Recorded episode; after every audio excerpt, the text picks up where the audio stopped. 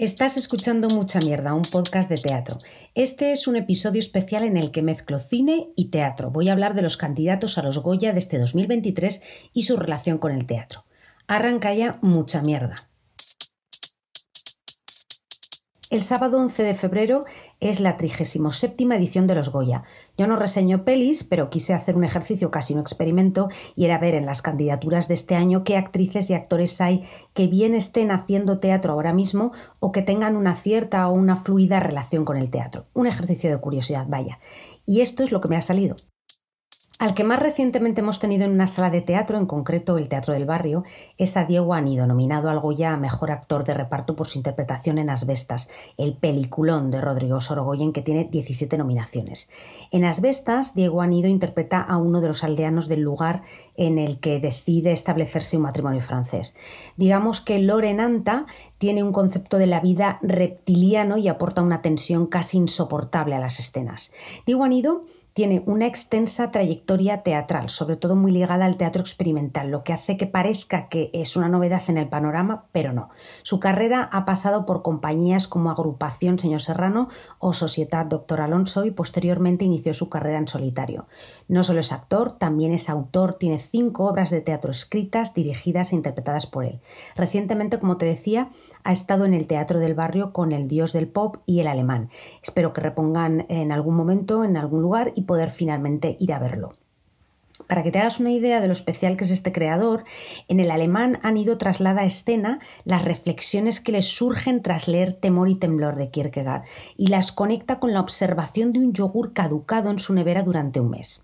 Esta autobroma, como él mismo la ha definido, le hace reflexionar sobre cómo, debido a delegar el poder en otros para optar por el progreso, delegamos hasta lo más básico, que es nuestra capacidad olfativa para ver si un yogur está o no caducado. Más o menos va por ahí. Anido utiliza lo que tenga al alcance para transmitir una idea, sea la performance, el clown, la danza, la música.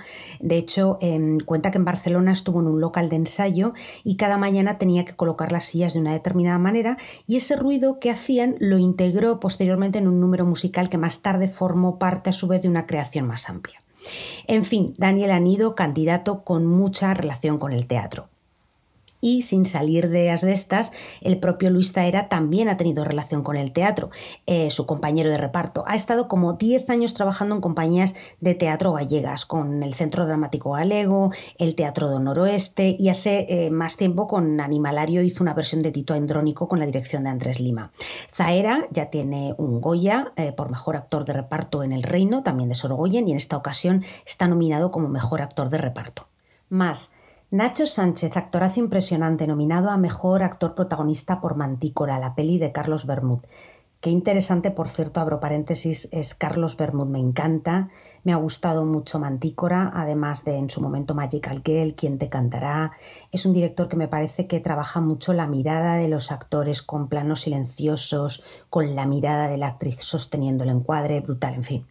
Bueno, volviendo a Nacho Sánchez, tuvo un gran reconocimiento después de que Pablo Mesías le dirigiera en La Piedra Oscura, un texto de Alberto Conejero que obtuvo 5 premios Max y por este papel el actor obtuvo también el premio Unión de Actores al Mejor Actor Revelación en el 2016.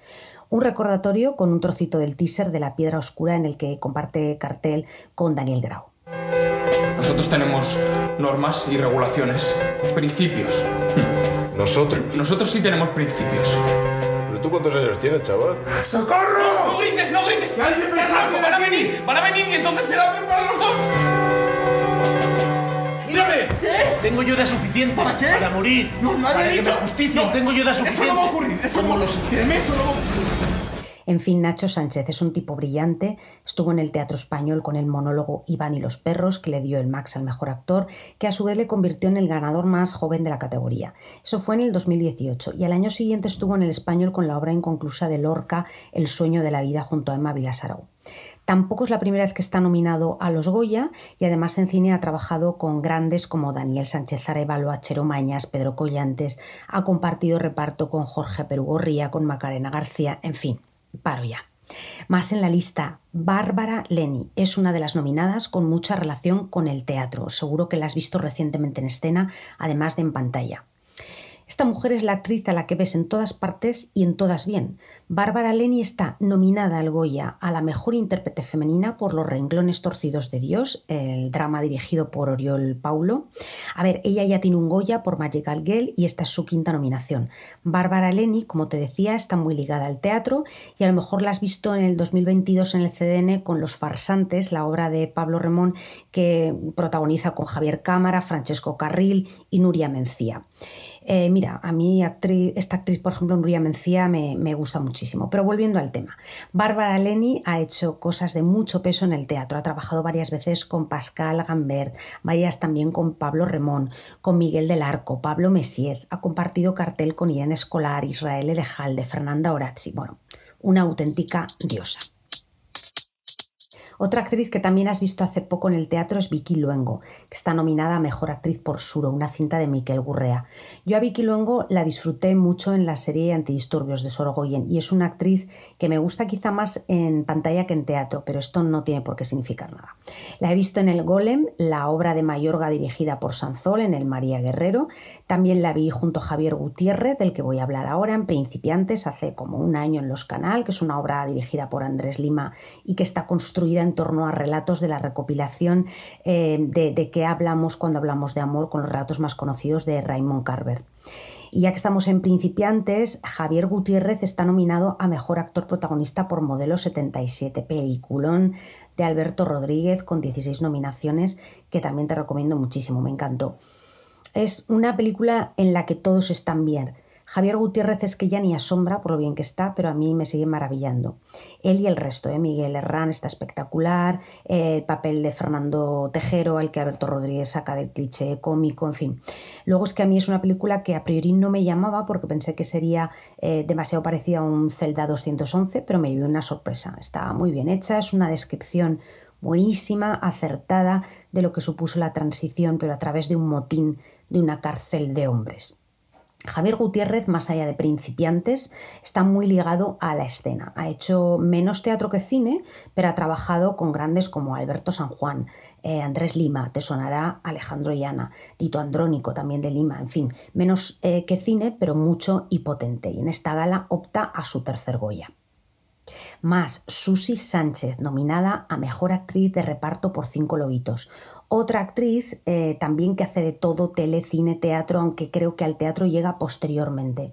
En escenarios ha hecho mucho, pero resaltaría Los hijos. Fui a verla en Kamikaze, compartía reparto con Joaquín Climent y Adriana Ozores y estaban dirigidos por David Serrano. En cambio, a mí me gustó muchísimo, muchísimo en Espía a una mujer que se mata, a partir del Tío Vania de Anton Chejov, con texto, dirección y escenografía de Daniel Veronese, en el Valle Inclán. Un trocito del teaser para recordarla porque de verdad que fue una apuesta genial y con grandes interpretaciones. Consagré toda mi vida y todas mis fuerzas. Muy bien. Así es que no se lo sabe. ¿Te quieres callar? A la lucha por la liberación. De la belleza. ¿Me lo sé o no me lo sé? A mí me encanta el teatro. Esto no es teatro, es literatura. ¡Solós! Esto es teatro. ¡Solós! Sí. Estaba preparando la infusión de la señora. ¿Me hablas tú de egoísmo a mí, papá? Aquí, en esta casa, en este escenario. Dentro de poco, gracias. A gente como vosotros en la tierra no quedará ni fidelidad, ni pureza, ni espíritu de sacrificio. Eso no es verdad. ¿Ah, no? Antes eras un hombre de convicciones definidas. ¿Ah, sí? Sí, tenías una mentalidad luminosa. ¿Sí? ¿Por qué los médicos me hablan con tanta condescendencia? Pero que puedo yo solo, que puedo yo solo, hombre. No corras. Este hombre me agota. Con Daniel Veronese ha hecho varias cosas, también con José Luis Gómez, con Consuelo Trujillo y también ha trabajado con Cristian Lupa en Final de partida. Susi Sánchez tiene un Goya por La enfermedad del domingo, me gustó mucho, de verdad, ya lo he dicho antes, esta peli, donde comparte cartel con Bárbara Lennie y también estuvo nominada por 10.000 noches en ninguna parte.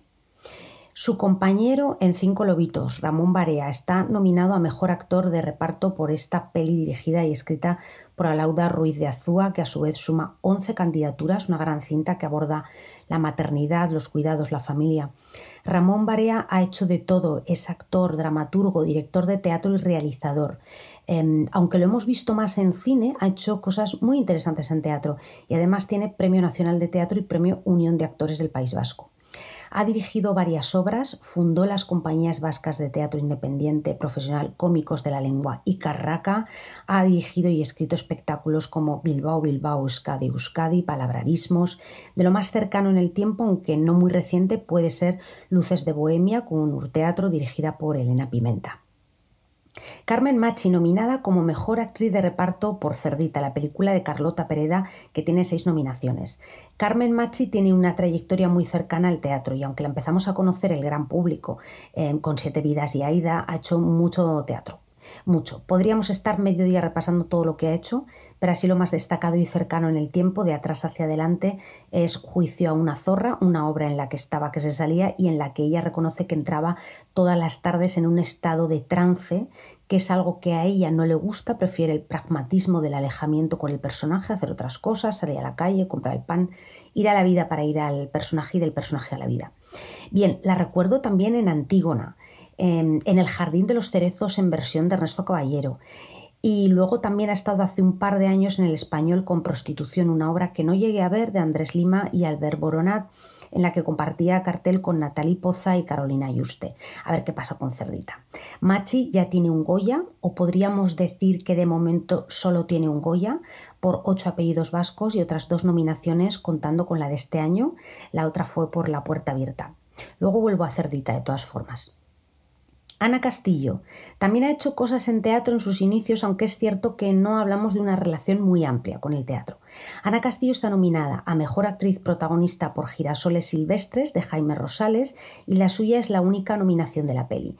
En fin, es una actriz inmensa, con un estilo absolutamente genuino y una gran empatía con sus personajes.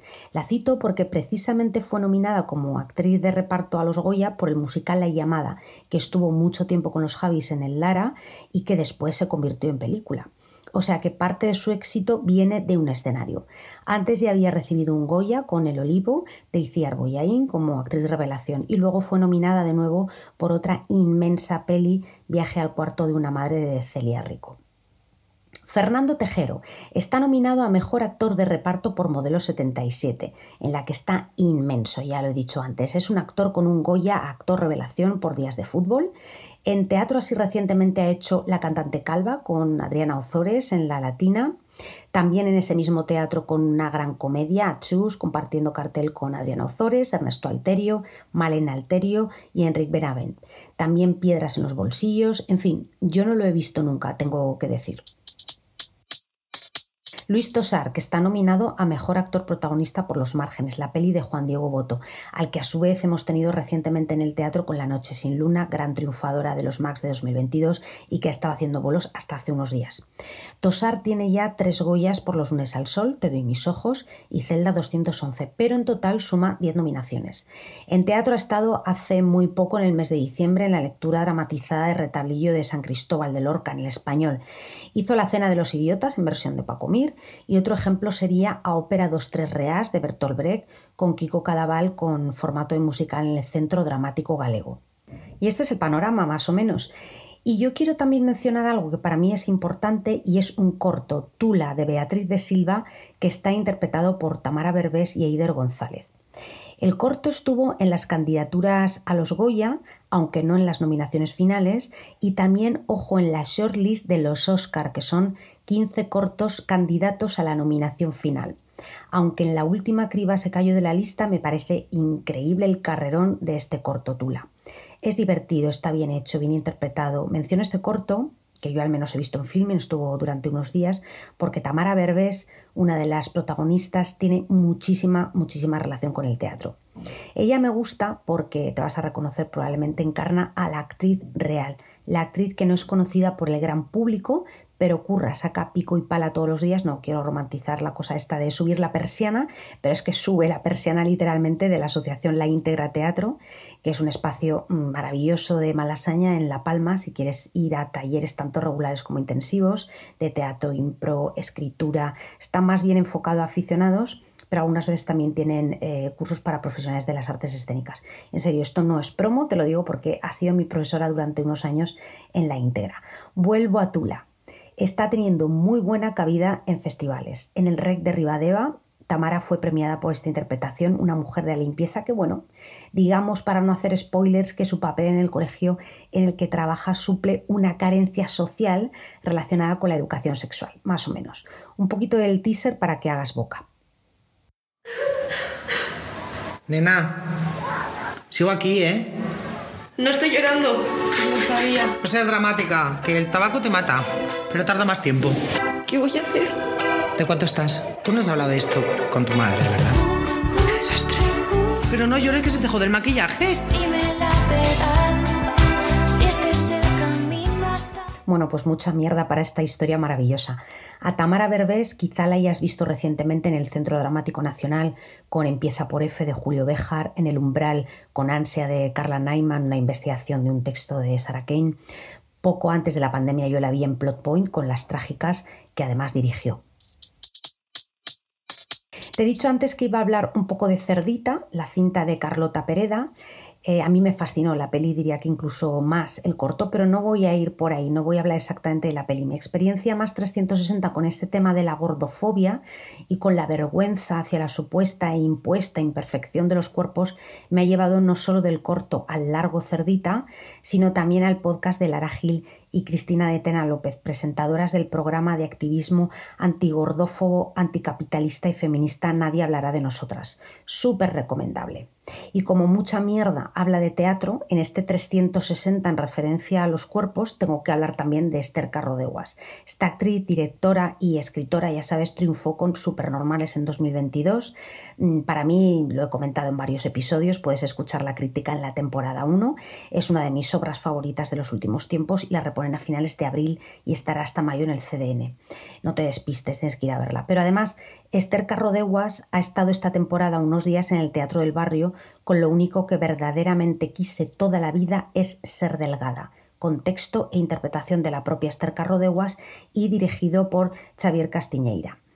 Lo que hace Esther Carrodeguas con este monólogo, como ella lo describió, es un ejercicio de autonoficción que ya para empezar es un punto. En este caso vamos a ver a la autora y sobre todo a la performer. Y bueno, no pasa nada, vamos a ver a la propia Esther Carrodeguas, una mujer que traslada cómo le ha influido el cuerpo que tiene o cómo le ha influido cómo han visto los demás su cuerpo, más bien diríamos.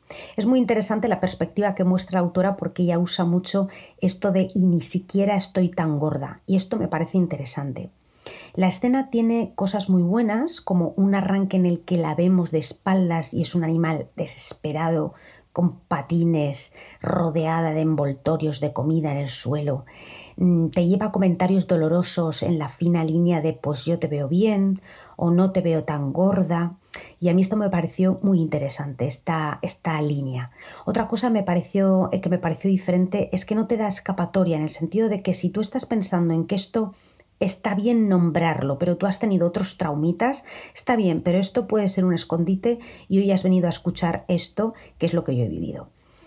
Esto es lo que me gusta de Esther Carrodeguas, que ocurre también de alguna manera, aunque de diferente forma en Supernormales. Te apela, te pregunta cómo te comportas tú con respecto a lo que ella plantea. En fin, si reponen, te aviso. Mientras tanto, no olvides ir a ver Supernormales al CDN. Antes de cerrar, no me quiero olvidar de algo que está muy relacionado con todo esto, el documental A las mujeres de España, escrito y dirigido por Laura Hoffman. Este es un documental ficcionado que narra la historia de María Lejárraga, escritora, política, feminista de los años 20 y la dramaturga, por lo visto, española más prolífica, pero cuyo nombre quedó invisibilizado porque firmó sus obras con el nombre de su marido. No estaba bien visto que una mujer escribiera, así que de esta manera ella se aseguró de que sus obras llegaran al público, al teatro y tuvieran éxito, pero a su vez sufrió la explotación del firmante. En fin, apasionante el documental, de verdad muy recomendable. Y nada más, yo tengo ya mi porra y como estoy grabando este programa antes de la celebración de la gala, pues a todas ellas y a ti también, siempre, mucha mierda. Mucha mierda no es solo tu podcast Canalla de Teatro, también es tu Instagram Canalla de Teatro. Si quieres enterarte de las últimas novedades, ya sabes. Mucha mierda. Oye, no irás a ponerme en doble velocidad, ¿verdad?